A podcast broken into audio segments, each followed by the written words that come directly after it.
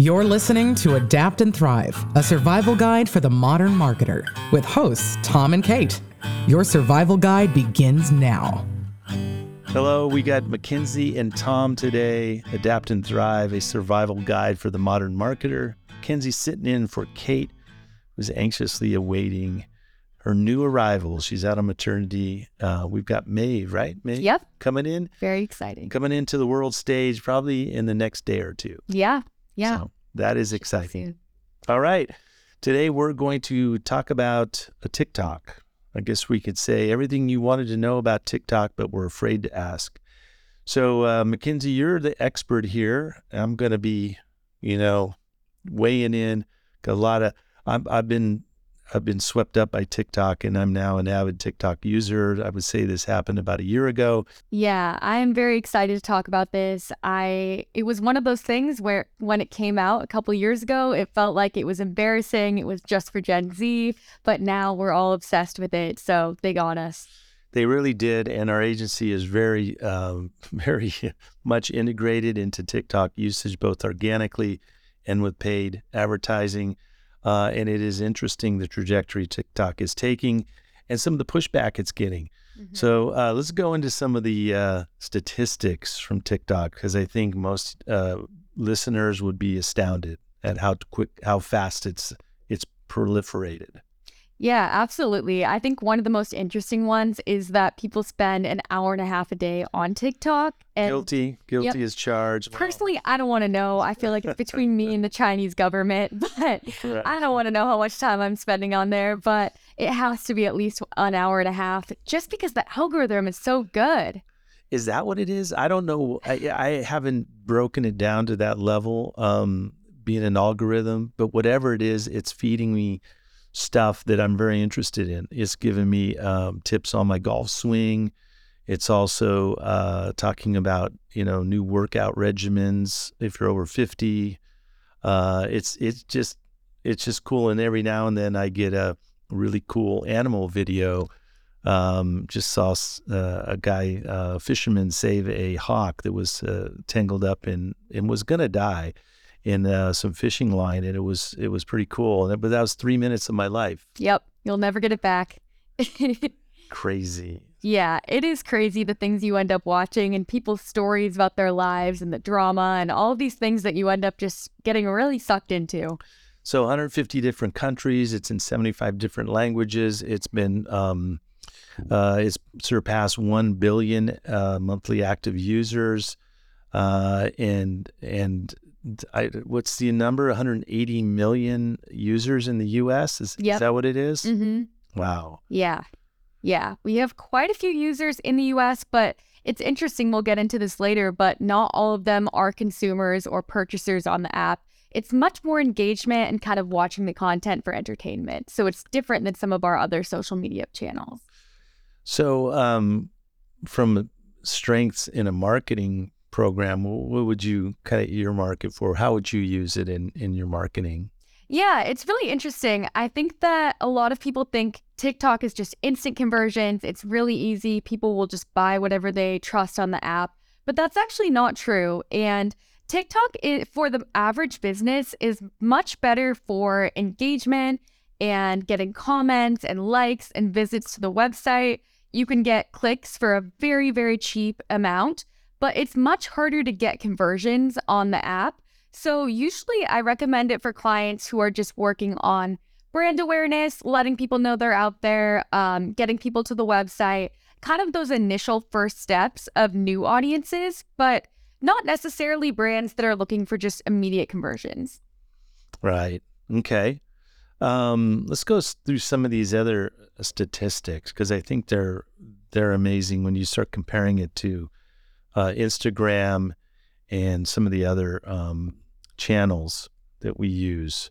Yeah, I think it's really interesting that it does have a lot more engagement than any of our other platforms. So, for um, influencers in particular, they are very popular on TikTok. However, they also come under more scrutiny on TikTok. So, people really, really want to see authenticity and relatability on TikTok as opposed to feeling like they're being fed something. Yeah, so, and this in this uh, this stat is is really astounding. I was trying to get to this earlier. uh, the engagement rate on TikTok is nearly 6% compared Mm. to Instagram, which is 1.4. That's a factor of four times as much engagement, Right. more Yeah. than four times. That's an astounding. Almost six times. Yeah. Yeah. It is astounding. And I think that it's really interesting to consider. And that that's something really important to take stock of when thinking about whether to use TikTok or Instagram. If you are trying to use an influencer, you get a lot more bang for your buck on TikTok. 67% of uh, U.S. teenagers are regular TikTok users. So it's got two thirds of the all the teenagers. Yep. And when you think about it too, just as time goes on, it'll probably be more and more as that generation starts to grow up and create social media accounts. Yeah. Okay. Cool.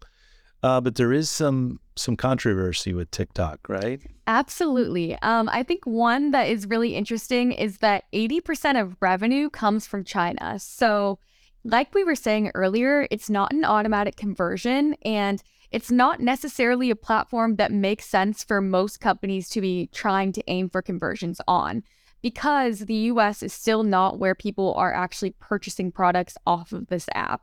So, um, that is something that's very important to be aware of.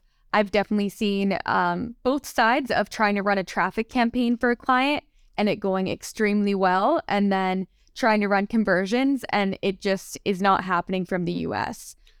So when you say so 80% of the revenue that's generated within TikTok is coming from purchases in China. Mhm. Is that right? Yeah. So China sounds like they trust it, makes sense. It's Right. it's uh it's uh was originated, created, born there. Um that means 20% is coming from the rest of the world. So imagine this very very low Right. conversions for US. Yes, definitely. So that's the downside for marketers. That probably will increase, um, provided that the uh, our government doesn't ban it, which Yep. it's it's uh, attempting to do now. But before we get into that, talk about this um, interesting uh, Tarte Cosmetics example. Yeah, definitely. So Tarte Cosmetics is a makeup company and a lot of makeup companies do huge influencer trips, but this one was just really um, a lot of people thought it was out of touch. So they flew a ton of influencers out to Dubai. I think for reference, the flight is about $20,000. So it was a lot of money they were spending on this. And then just flew them out uh, to talk about the products, have this all expenses paid vacation. And a lot of people felt like it was just not genuine, that it was just kind of a waste of the brand's budget. So they missed on TikTok because the demands for authenticity on TikTok is you much know, higher. much higher. Mhm. Okay. Um, let, us get into some of the politics in, of TikTok. So, um, currently, India has permanently banned it, right, and perceives it as a national uh, security threat to both uh, data privacy and cybersecurity. Uh, Afghans, uh, the Afghanistan government's banned TikTok uh, in, starting in 2022. Um, that was done by the uh, Taliban. Said the restriction was to prevent misinformation among the youth. So you know you could argue with that, I guess. Um, Pakistan, Bangladesh, Indonesia, Indonesia previously blocked TikTok, but have recently restored access. So uh, yeah, there's some there's some censorships going on in other parts of the uh, country. Uh, a lot of concerns over TikTok and uh, its potential um, direct data data access by the Chinese government and how they would use that. So what do you what do you think is going to happen with TikTok? Is it is it going to stick around? What's it going to happen? I think it is. I hope it is. I'm a big TikTok fan. Um, yeah. I think that it's being re-examined in the United States, um, as well as a lot of other countries. But it's interesting to see that some of the countries, even that had previously bla- uh, banned TikTok, actually brought it back after a time. So I think that it is one of those things where it's not necessarily a security risk. It is just being perceived as one um, because of its connection with the Chinese government. And I wonder if it is actually more of a risk than any other social media platform. Well, yeah, it. I think they they all have their inherent risks, but I think because this data is can be mined by the Chinese government, that's that's the big concern with our um, government officials. Um, uh, Marco Rubio has, is really leading a charge to ban it here in the U.S. Um, there may be some uh, obstacles in, in in the way. I'm, I'm reading, so um, but currently it's it's on a trajectory like a like a hit song. Let me tell you. yeah, it is really interesting too because it seems like a lot of the concern is with location tracking, which definitely is a feature of pretty much every other social media app as well. The bigger issue is just that this data gets reported back to the Chinese government. So a lot of universities have blocked it from their campuses, but people have not stopped using it at all. And in fact, what they've done is just turn their Wi Fi off and then go on their data to be able to watch TikTok videos. So I wonder if there will be some sort of protection where maybe it's not required uh, to use Wi Fi with the app, or if we are able to turn off some sort of location tracking with the app. But I don't see the app just going away. Well, it'll be interesting. In March, the TikTok CEO is going to testify before the House committee. So I think that will be really illuminating to see uh, what their perspective of it is and what information they're actually gathering from the app. So that's in that's in two months. Mm-hmm. Okay. So we'll know more then. It'll be interesting. Okay. Yeah, very timely. So where do we see TikTok going in the future, Mackenzie? Yes, it's really interesting because despite all the controversy and despite the political aspect of this and, you know, the calls to block the TikTok app from the United States, marketers are pouring more and more money into it. So it doesn't seem like it's going away anytime soon from an advertising or marketing perspective. Cool. Yeah. I mean, we've got some notes here saying that that marketers just keep pouring money into it. Yeah. And it's interesting too because the reason for that is that consumers don't seem to be affected by the political nature of the app and they don't seem to be particularly concerned about the usage of their data. I think it's because when you think of it on an individual later, uh, an individual basis, you kind of think like, what's China going to do with my data specifically? Like, if China knows where I am right now, you know, right. that's fine. So I think a lot of people have that perspective for themselves individually, and then that makes consumers as a whole less concerned with the issue than politicians might be. Yeah, I think that's a good point. You know, individually, you know, how much value does data have? But collectively, right, with big data, yeah, in AI, I think that's where the concern of the government comes in. Um, it does uh, hit the sweet spot too of of a really coveted uh, demographic, and that's Gen Zs. So it looks like probably conservatively say conservatively saying I think think fifty percent of the users are Gen Zs. Mm-hmm. Okay, that's a huge number. It is a huge number, and I wonder if that's part of the conversion issue as well. Is that Gen Z are not typically the demographic with the buying power? Yeah, but most brands, up and coming brands, new brands, they want to, you know, they want to get them in young. They yep. want to uh, you know, get them to be brand loyalists and and really uh, move from there. So it, it makes a lot of sense. Um, yeah. So uh, currently, uh, TikTok's owned by ByteDance. They look like they're going to do some uh, changes to the back end of the app, keep all the data here in the U.S., and they may survive this this this current storm. Um, so moving forward, let's say they do survive and they just continue to on their trajectory, getting stronger and stronger. How do you see uh, marketers uh, utilizing, considering that they're you get a lot of engagement, a ton of engagement, more than any other platform. Yep. Uh, you you probably have more users in in that younger Gen Z millennial demographic than any other any other uh, platform um, but the conversions are are not existent, right? Right. Yeah, I wonder if that will change going forward. If Gen Z is the demographic that's most likely to use TikTok, they clearly trust the app. They don't feel that there are any, you know, security risks or that they are being used for their data in any way. So I wonder if as Gen Z takes over the app and then becomes a generation with more buying power, they will be purchasing from TikTok like we do from Instagram or Facebook. I wonder if some of it is the comfortability of growing up with Instagram and Facebook, so you automatically trust them whether you should or not. And TikTok, if someone's growing up with TikTok, they probably feel the same way. Yeah, good points there. Yeah. Well, how does it, uh, you know, what kind of conversions are we seeing with Instagram?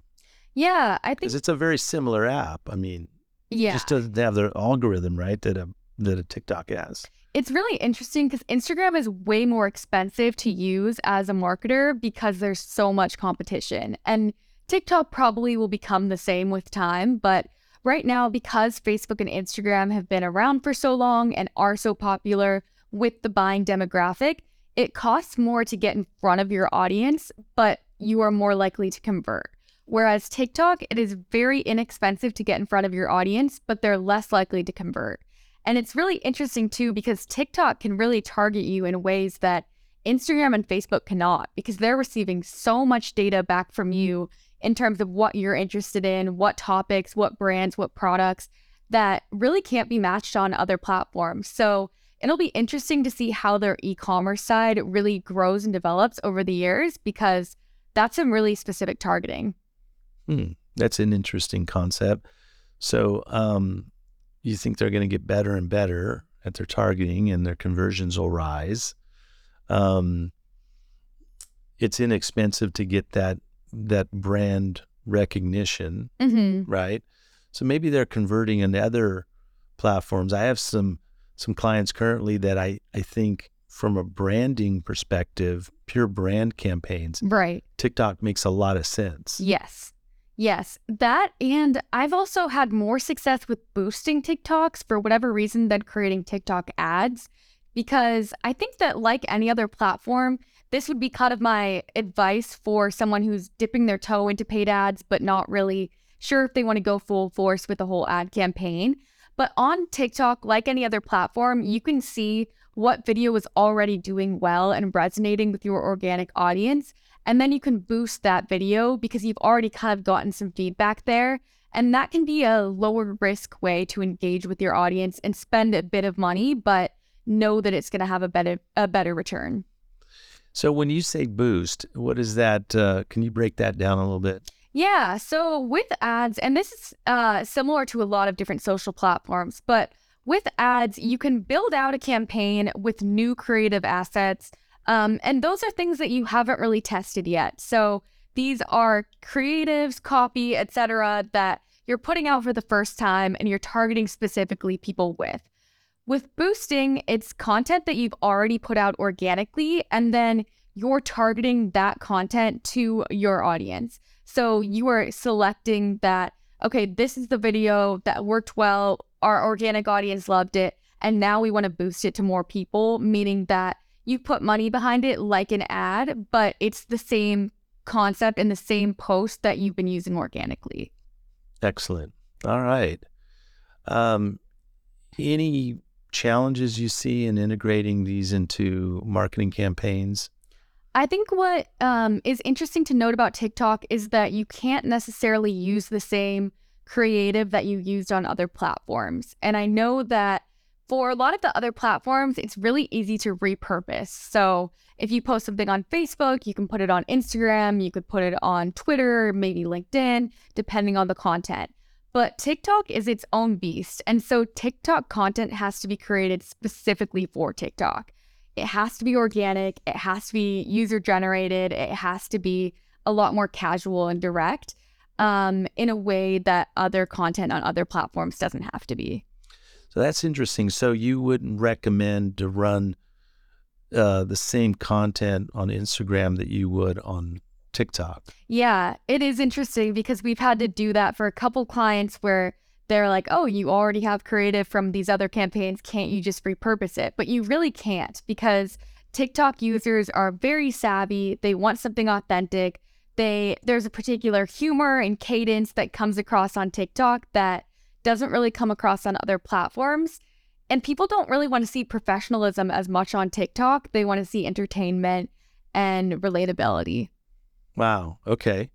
Um, is is aside from that, the style and the tone, is the formatting the same? It would be generally, right? The formatting is similar. Yeah. I mean, every platform has different, obviously, size dimensions that it requires. Um, TikTok, I just, yeah, it's kind of the same where you just want high quality video, um, high quality content, and they're actually integrating a lot more photos into the app as well. So that's now an option as well as video. Wow. Okay. Um, yeah, I think we're going to continue to see uh, TikTok TikTok grow, and we're going to use it more and more in the agency for campaigns, um, uh, particularly branding campaigns, until Right. we see the conversions improve, um, which is always nice for clients when they, they can count on something to convert.